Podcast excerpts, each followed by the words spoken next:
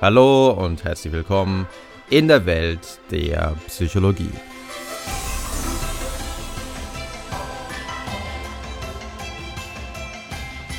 Angst und Stress neu bewerten. Oder? Angst muss nicht lähmend sein. Sie kann uns auch zu Höchstleistungen anspornen.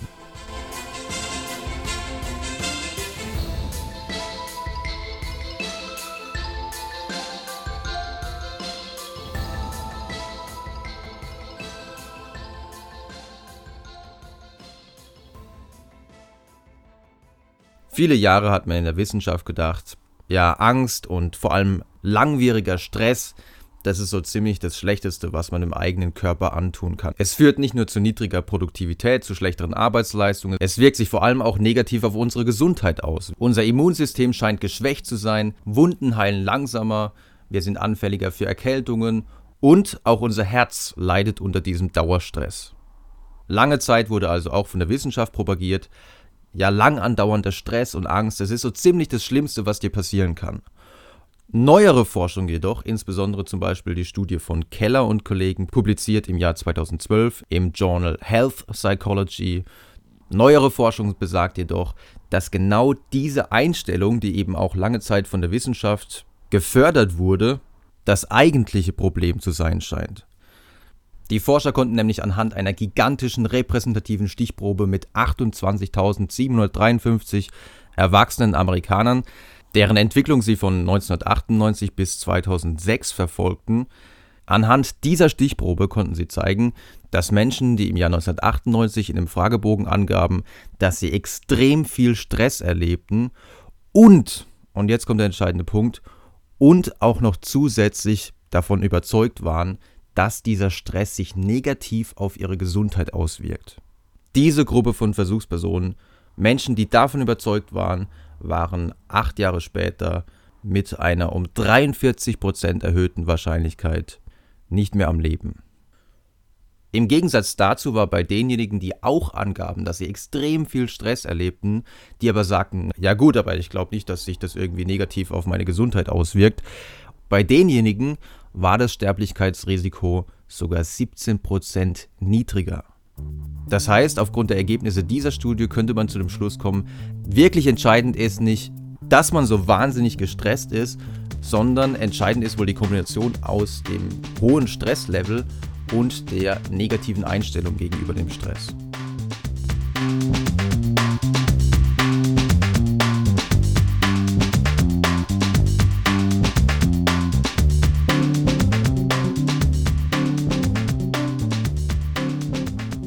Gegenüber diesen Ergebnissen könnte man zu Recht einwenden, naja, das ist ja nur eine Korrelation.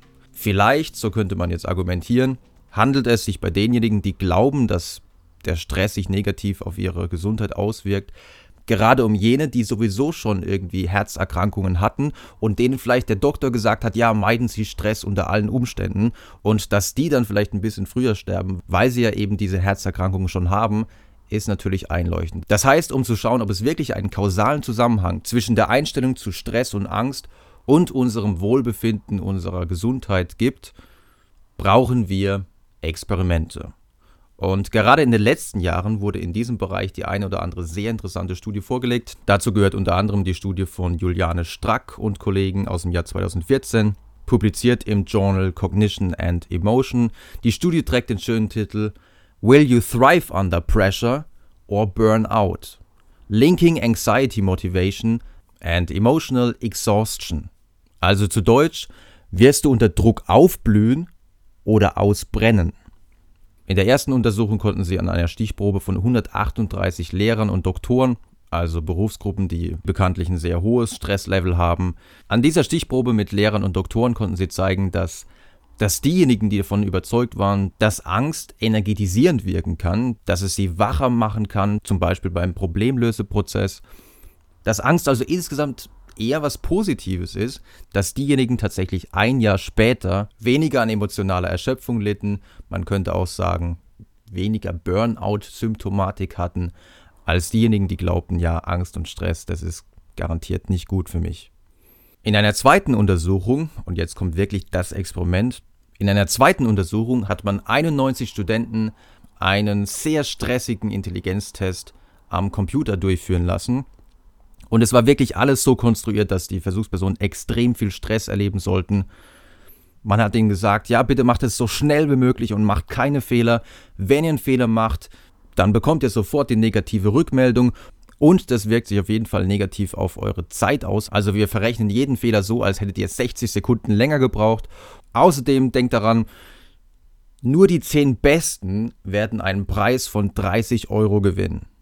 Und um die Studenten noch mehr zu stressen, hat man ihnen während der Aufgabe ein Fake-Feedback gegeben, man hat ihnen gesagt, ja, äh, du bist jetzt ganz nah an den Top zehn Prozent. Auch wenn sie schon längst der Beste waren oder ganz weit abgeschlagen waren, hat man ihnen gesagt, du bist jetzt ganz nah dran, jetzt oder nie.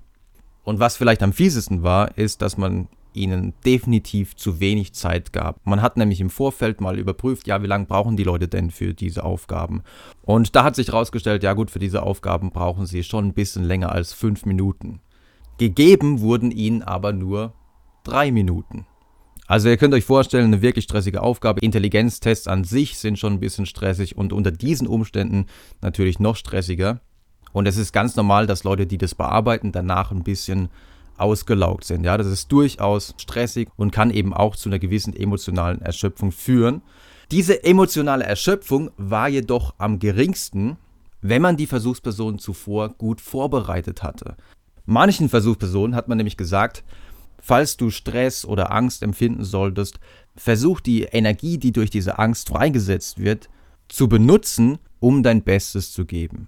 Einer anderen Gruppe hat man gesagt, ja, wenn ihr Angst oder Stress empfindet, versucht euch noch mehr auf die Aufgabe zu konzentrieren, damit ihr euer Bestes geben könnt. Und einer Kontrollgruppe hat man einfach nur gesagt, ja, gebt einfach euer Bestes. Welche Versuchspersonen erlebten die geringste emotionale Erschöpfung? Also man könnte sagen, den geringsten Mini-Burnout nach dem Intelligenztest. Es waren tatsächlich diejenigen, denen man gesagt hatte, ja, der Stress und die Angst, die setzen Energie frei und versucht diese Energie zu nutzen.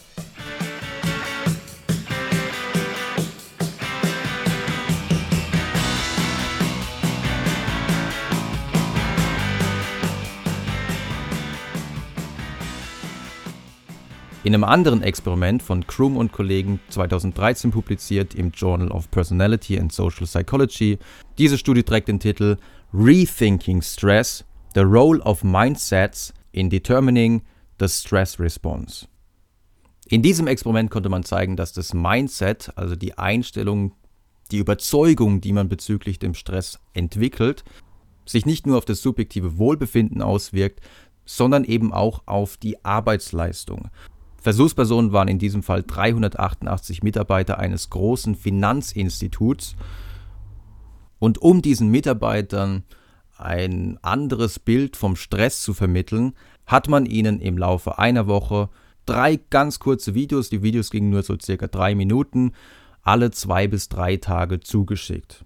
Und in diesen Videos wurden angeblich neueste wissenschaftliche Erkenntnisse vermittelt. Das Ganze wurde noch abgerundet, indem man eben schöne Bilder vom Gehirn zeigte, sodass das Ganze einigermaßen glaubwürdig war.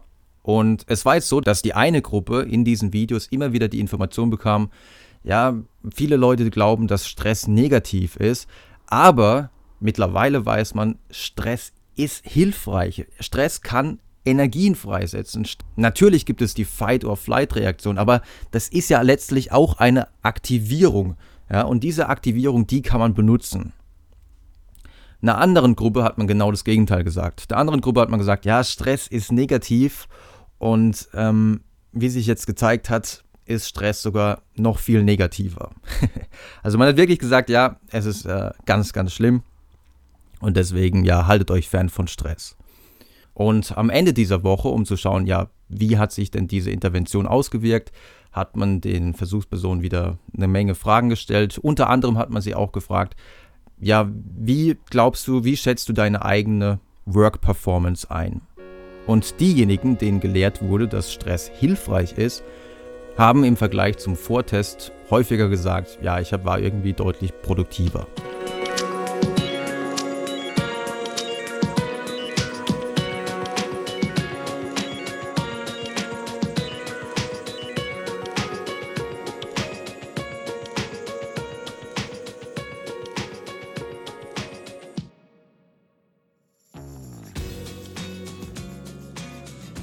Jetzt könnte man gegenüber dieser vorhergehenden Studie einwenden, naja, die haben ihre eigene Work-Performance, ihre eigene Arbeitsleistung selbst einschätzen dürfen. Es wäre natürlich besser gewesen, weil objektiver, wenn das jemand von außen gemacht hätte. Und genau das hat man in der nächsten und auch letzten Studie gemacht, in der Studie von Belzer und Kollegen, publiziert im Jahr zweitausendvierzehn im Journal Emotion. Und die Studie trägt den Titel Rethinking Butterflies: The Effective, Physiological and Performance Effects of Reappraising Arousal During Social Evaluation. In dieser Studie hat man etwas ganz Fieses gemacht. Man hat nämlich mit den insgesamt fünfundachtzig Versuchspersonen den sogenannten Trier Social Stress Test durchgeführt. Ja, wirklich benannt nach der Stadt Trier. Nicht, weil die Stadt Trier prinzipiell so stressig ist, sondern weil natürlich der Test dort entwickelt wurde. Und dieser Stresstest ist wirklich nichts für Leute mit sozialer Phobie, also Leute, die Bewertungsangst haben. Und viele von uns oder fast alle von uns mögen es nicht so sehr, wenn uns andere negativ bewerten. Aber genau das findet in diesem Stresstest statt. Denn stellt euch vor, man sagt euch, ja, ihr habt drei Minuten Zeit, euch vorzubereiten auf eine fünfminütige Rede, in der ihr eure Stärken und Schwächen vorstellen müsst. Diese Rede wird von einigen Jurymitgliedern begutachtet, also die sitzen einem dann gegenüber und geben einem andauernd negatives Feedback, also kritische Blicke, Stirnrunzeln et cetera. Und zu allem Überfluss wird das Ganze auch noch auf Video aufgezeichnet, sodass man also durchaus ein bisschen Stress empfinden kann. Und das Ganze steigert sich vielleicht noch im nächsten Schritt, weil nach fünf Minuten wird einem gesagt, ja okay, jetzt machen wir ein bisschen Kopfrechnen. Und zwar zähl mal bitte von neunhundertsechsundneunzig in siebener Schritten abwärts. neunhundertneunundachtzig, neunhundertzweiundachtzig, neunhundertfünfundsiebzig. Die Jury tut dann noch ein bisschen Druck ausüben und sagt, hey, schneller, schneller. Und wenn man sich verzählt, kann man gleich wieder von vorne anfangen. Also wirklich eine extrem unangenehme Situation. Und was man in dieser Studie jetzt gemacht hat, ist, dass man bei manchen kurz zuvor ein bisschen an der Einstellung zum Thema Stress und Angst gearbeitet hat. Man hat ihnen nämlich gesagt, dass die Erregung, die man während dem Stress empfindet, eben nicht schädlich ist für den Körper, sondern dass es sogar evolutionär gewollt ist, da dadurch Sauerstoff freigesetzt wird. Und deswegen versuch einfach während den kommenden Experimenten, nämlich während diesem Stresstest, versuch die körperlichen Empfindungen, die du hast, als Hilfestellung deines Körpers wahrzunehmen. Und um das Ganze noch plausibler zu machen, hat man ihnen auch noch drei wissenschaftliche Artikel vorgelegt, in denen immer wieder diese gleiche Message wiederholt wurde. Eine Kontrollgruppe bekam all diese Informationen nicht. Diese Versuchspersonen wurden also relativ unvorbereitet in diesen Stresstest hineingeschickt. Im Ergebnis zeigte sich tatsächlich, man hat nämlich die aufgezeichneten Reden der Versuchspersonen drei unabhängigen Bewertern vorgelegt. Also die wussten nicht, welche Versuchsperson ist jetzt in welcher experimentellen Versuchsbedingung. Im Ergebnis zeigte sich, dass diese unabhängigen Bewerter sagten, ja, also die Versuchsperson, die man zuvor gesagt hat, die Aufregung, die man in Stresssituationen erlebt, die kann eigentlich als Hilfestellung des Körpers interpretiert werden. Jene Versuchspersonen wirkten weniger ängstlich und selbstbewusster. Auch auf nonverbaler Ebene war wohl zu beobachten, dass sie häufiger lächelten, dass sie entspannter waren, dass sie auch eher den Augenkontakt hielten. Und somit wurde auch ihr Vortrag, ihre Rede als solche im Durchschnitt etwas positiver bewertet. Das heißt, selbst wenn man von außen objektiv bewertet, scheint eine Veränderung der Einstellung zum Stress, eine Neubewertung des Stresses, eine positive Auswirkung zu haben. Natürlich kommt es aber auch darauf an, wer einem das sagt, weil ja, wir müssen nur die Gedanken ändern, dann verändert sich unsere ganze Welt. Das mit dem Gedanken verändern ist häufig nicht so einfach und, und das selbstständig hinzukriegen ist in der Regel noch schwieriger. Und deswegen war es in diesen Studien ja häufig so, dass Wissenschaftler, Psychologen, Hirnforscher, die ja durchaus eine hohe Glaubwürdigkeit haben, dass wenn die das gesagt haben, dann war das tatsächlich auch effektiv. Es ist also kein Wunder, dass auch in der klinischen Psychologie, in der Psychotherapie, die kognitive Therapie oder auch die kognitive Verhaltenstherapie momentan bei vielen psychischen Störungen, insbesondere eben auch bei Angststörungen, das Mittel der Wahl ist, denn kognitive Umstrukturierung kann tatsächlich einen großen Effekt haben. Und wer jetzt sagt, ja gut, was die ganzen Psychologen sagen, das, die verdrehen einem sowieso immer den Kopf, dann überzeugt euch vielleicht eher ein Zitat aus einem Batman-Film, das wirklich gut geeignet ist als Hilfe zur kognitiven Umstrukturierung zum Thema Angst.